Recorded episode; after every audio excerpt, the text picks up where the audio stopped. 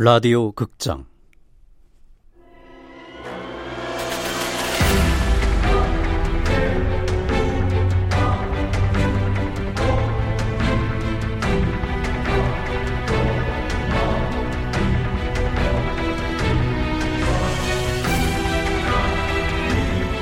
합리적 의심.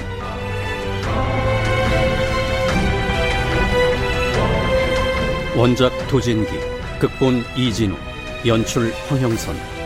열일곱 번째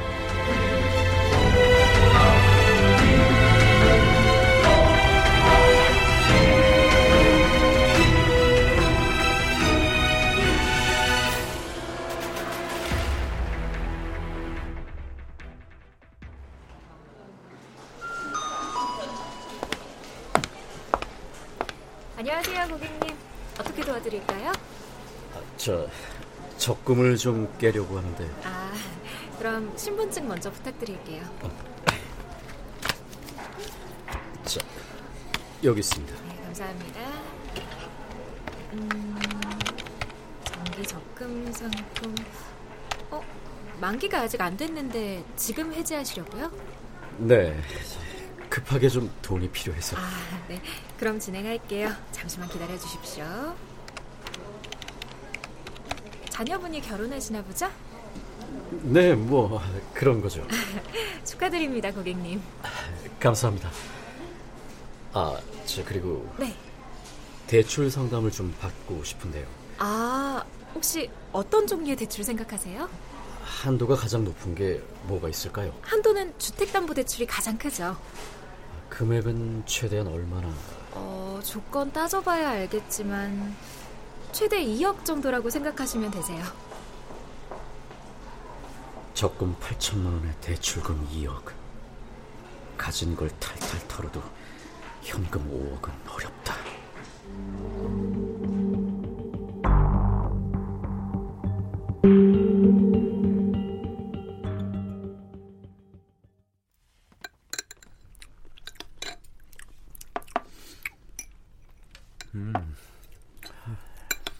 다운아 응? 우리 집 팔고 시골에 내려가서 살까? 왜? 아니 그냥 넌 캠핑 좋아하고 아빤 조용히 책 읽는 거 좋아하니까 어디 소도시에 정착해서 변호사 개업이라도 하면 먹고 사는 데는 지장 없을걸? 아빠, 정말 판사 그만두고 싶구나. 아, 아니야 그건 아닌데 내가 캠핑 가고 싶댔지 아예 시골에 살고 싶댔어? 책은 왜 시골에서 읽어야 하는데 여기서 읽으면 되지. 그, 그러네 아빠가 하고 싶은 대로 하면 되는 걸 왜 내 허락을 받으려고 해. 나 인서울로 대학 가면 갈 수 있을까? 아무튼 물론 서울에서 학교 다니면 좋겠지만 집이 멀어도 자취하면 되지. 그래 아, 알았어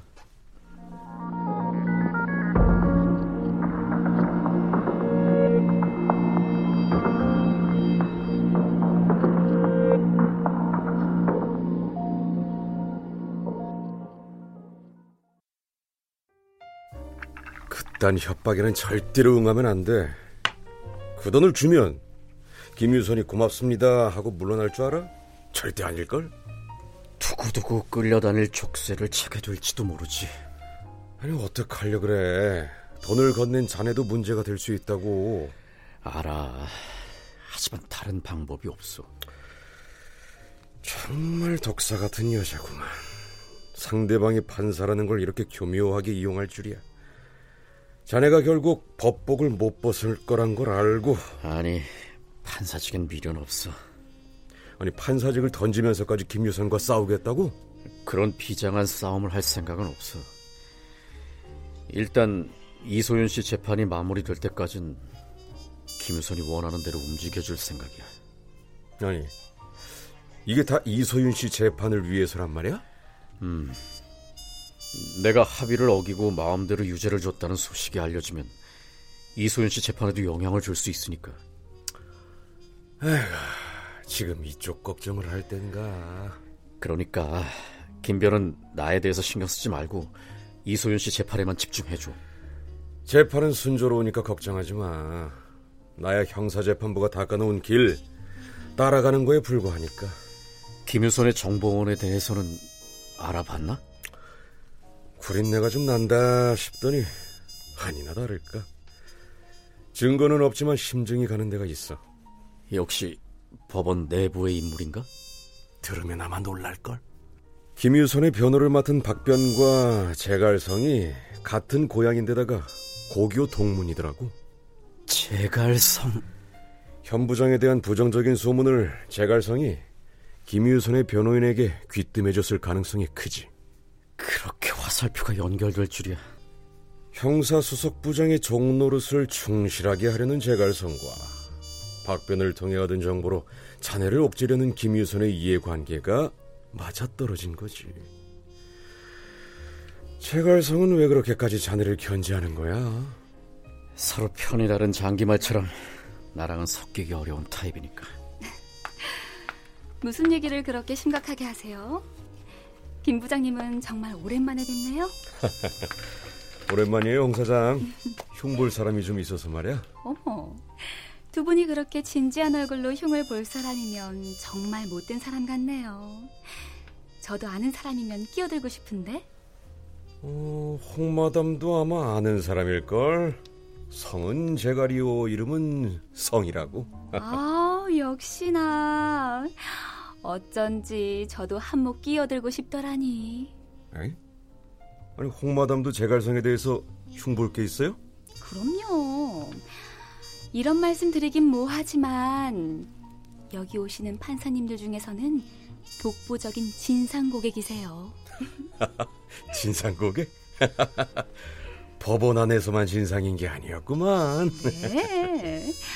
그렇게 화기애애하던 분위기도 그분만 나타나면 싸해지는 게 안 좋은 공기를 몰고 다닌다고나 할까? 말은 또 어쩜 그렇게 많으신지 사람들 이야기 들어주는데 일가견이 있는 저도 진이 다 빠질 지경이라니깐요. 아니, 저, 어떤 이야기를 주로 물어봐요? 온갖 판사님들 얘기죠, 뭐. 누구는 요즘 어때 보이더냐, 누구는 여기 와서 무슨 얘기를 했냐 등등 온갖 시시콜콜한 이야기들요. 아, 요즘은 현 부장님 이야기에 그렇게 관심이 많으시더라고요. 아, 별걸 다 물어보셔서. 제갈성이 나에 대한 질문을? 그래서 뭐라고 대답했는데? 어, 제가 뭐 아는 게 있어야죠. 알면서도 모르는 척, 몰라도 모르는 척. 그런데 한동안은 현 부장님 직장 생활에 대해서 뭐 아는 거 없냐고 집요하게 물으시기에 잘은 모르지만 그냥 좀 스트레스를 받으시는 것 같다 하는 이야기는 했었죠? 그 얘기를 한 게 언제쯤이었지? 음, 언제였더라? 아, 왜 예전에 현 부장님이 오셔서 부하 직원 때문에 힘들다고 하신 거 기억나시죠? 그러면서도 잘잘못을 따지면 현 부장님이 잘못한 거라서 어려운 문제라고 하셨잖아요. 아니 그럼 그런 얘기를 제갈성과 했었단 말이야? 음, 네. 이제 봤더니 어쩌면 제갈성은 그냥 소문만 퍼뜨린 게 아니라 소문을 만들어낸 장본인이구만. 이런 얘기를. 참. 어머, 혹시 제가 실수한 건가요? 아니, 그건 홍 사장 잘못이라기보단 이제야 뭐가 뭔지 알겠네.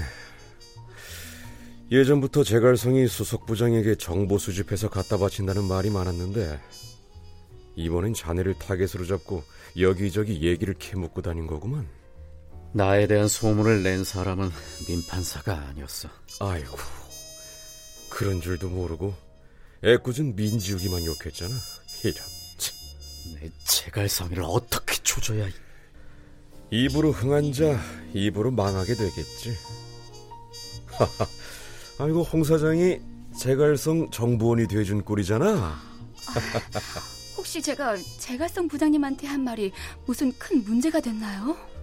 어, 결과적으로는 그렇게 됐어요. 홍 사장 입장에서 보면 별로 대수롭지 않았을지 모르겠지만 말이야. 아, 이런 어떡하죠? 아이고, 죄송해요. 홍 사장 직업 특성상 입 다물고 살 수가 있나? 제갈성이만 조심하면 되지. 현 부장님, 죄송해요. 제가 이번 일을 어떻게 만회하면 좋을까요? 어쩌겠어. 이미 지나간 일이니. 아, 그 대신 이번엔 홍 사장이 내 정보원 역할을 해주면 좋을 것 같은데 말이야. 야,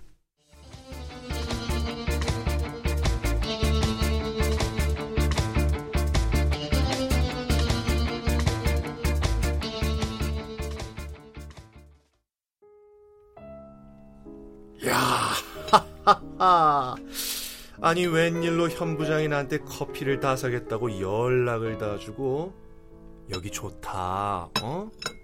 법원 근처에 이런 커피숍이 있었네. 자네가 마음에 들어 할 줄 알았지.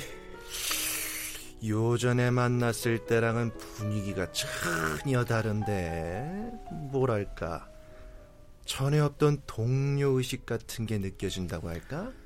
동료의식. 그래.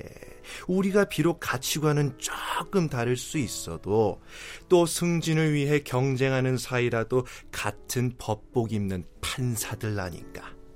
필요할 땐 적당히 타협도 하고 수능도 하면서 묻어가는 거지. 수능과 타협이라 그럴 듯한 말이지. 아, 근데 오늘 보자고 한 이유가 뭐야? 아, 다름이 아니라 자네 수석 부장이랑 가까운 편이지? 이 사람이가 아 이렇게 유연한 면이 있는 줄은 몰랐네. 맞아. 모르긴 몰라도 이 법원에서 수석 부장 임의중을 가장 잘 파악하고 있는 판사가 바로 날걸? 다행이군. 아, 말 안 해도 알 것 같아. 대신해서 수석부장님께 잘 말해달라는 거지. 요즘 자네에 대한 소문이 돌아서 수석부장이 근심이 크셨잖아. 저번에도 잠깐 얘기를 나눈 것 같은데 말이야. 그 소문은 대체 누구 입에서 시작된 걸까? 그러게 누, 누굴까? 자, 수석부장한테 이렇게 전해주게.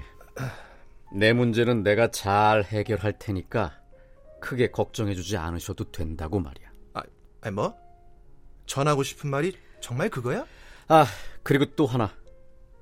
법원 안에 덜렁대는 쥐새끼처럼 남의 소문이나 캐고 다니는 놈이 있으니까 시정해달라고도 말이야. 내부 인원을 사찰하는 것처럼 치졸한 짓도 없다는 말도 함께 전해주면 좋고. 이 친구 정신 좀 차렸나 싶었다만 그럼 그렇지 사람이 그렇게 쉽게 바뀔 리가 없지 계속 그렇게 외로운 섬 같은 존재로 살든가 요즘 법원에 흥미로운 소문이 떠돌던데 자네도 알려나? 응? 무슨 소문인데? 별건 아니고 우리 법원 판사 중에 누군가가 아내랑 별거 중에 바람을 피운다는 소문이 있어. 뭐? 그것도 바람 피우는 상대가 법원에서 일하는 사람이라던데?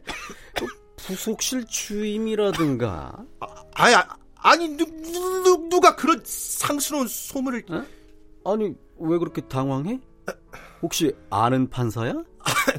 아이, 다, 당황은 무슨... 응. 여러 가지 정황으로 볼 때 이 부장 판사 같던데 수석 부장님 귀에 들어가기라도 하는 날엔 난리 날 일이야, 그치?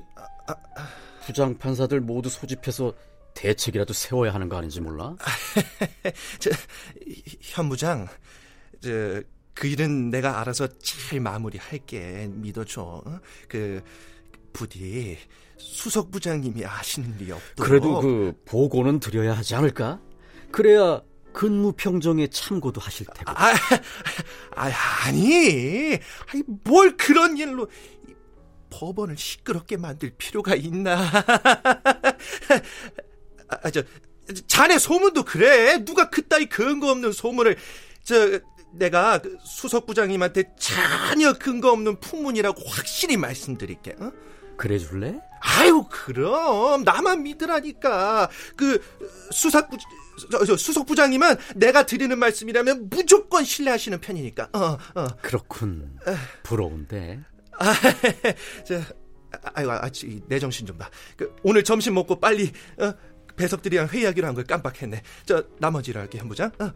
아그 커피 값은 내가 계산할게. 어? 그, 그럼 간다. 어? 아, 저 그럴 필요까지는 없는데 아, 커피 잘 마실게.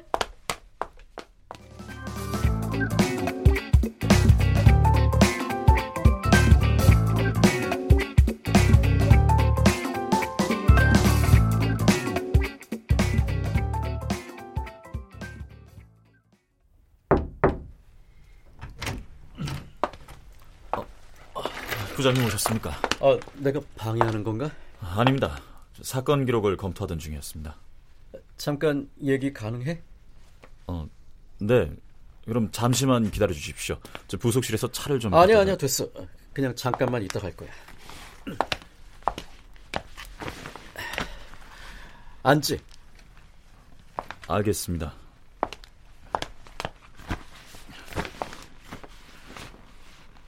자, 다름 아니라 내가 민판사를 오해한 것 같아서 말이야.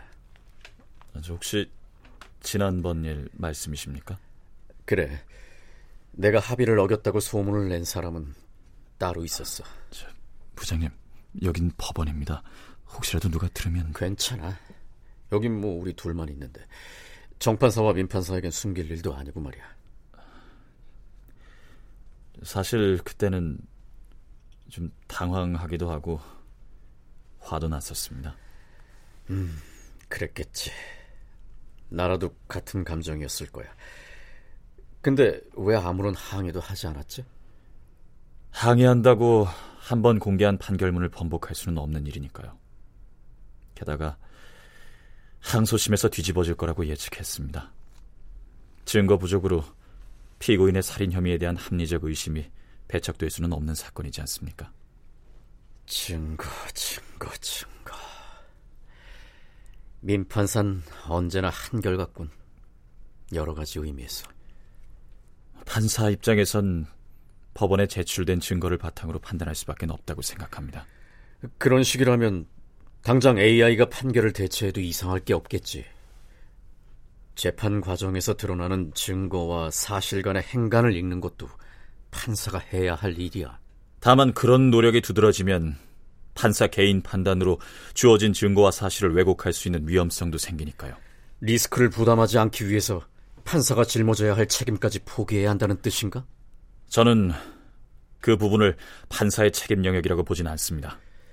그렇다면 만약 살인마에게 가족을 잃은 당사자들과 그 가해자의 실체에 대해서 좀 더 알 수 있는 기회가 주어진다면 민판사는 기꺼이 그 기회를 받아들이겠나? 그건 수사기관이 할 일이지 않습니까?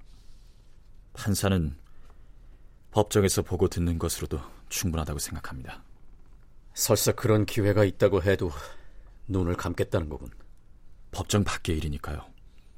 그게 무조건 진실이라는 보장도 없지 않습니까? 그럼 이렇게 묻지. 판결을 내린 후 민판사가 내린 판결이 오류였다는 걸 뒤늦게 알게 된다면 그땐 어떤 마음일 것 같나? 그건 저 어쩔 수가 없다고 생각합니다. 어쩔 수 없다고? 저 물론 완벽하면 좋겠지만 1년에 선고하는 재판 건수가 100건이 넘어가는 상황에서 최소한 한두 건 정도 오류가 발생하는 걸 판사 탓으로 돌리기는 어려울 것 같습니다. 판사의 잘못된 판결로 자유로워진 범죄자가 또다시 악행을 저지른다고 해도 말이야? 그건 너무 극단적인 가정이라 겪어보지 않은 일에 대해서는 뭐라고 말씀드리기가 곤란합니다.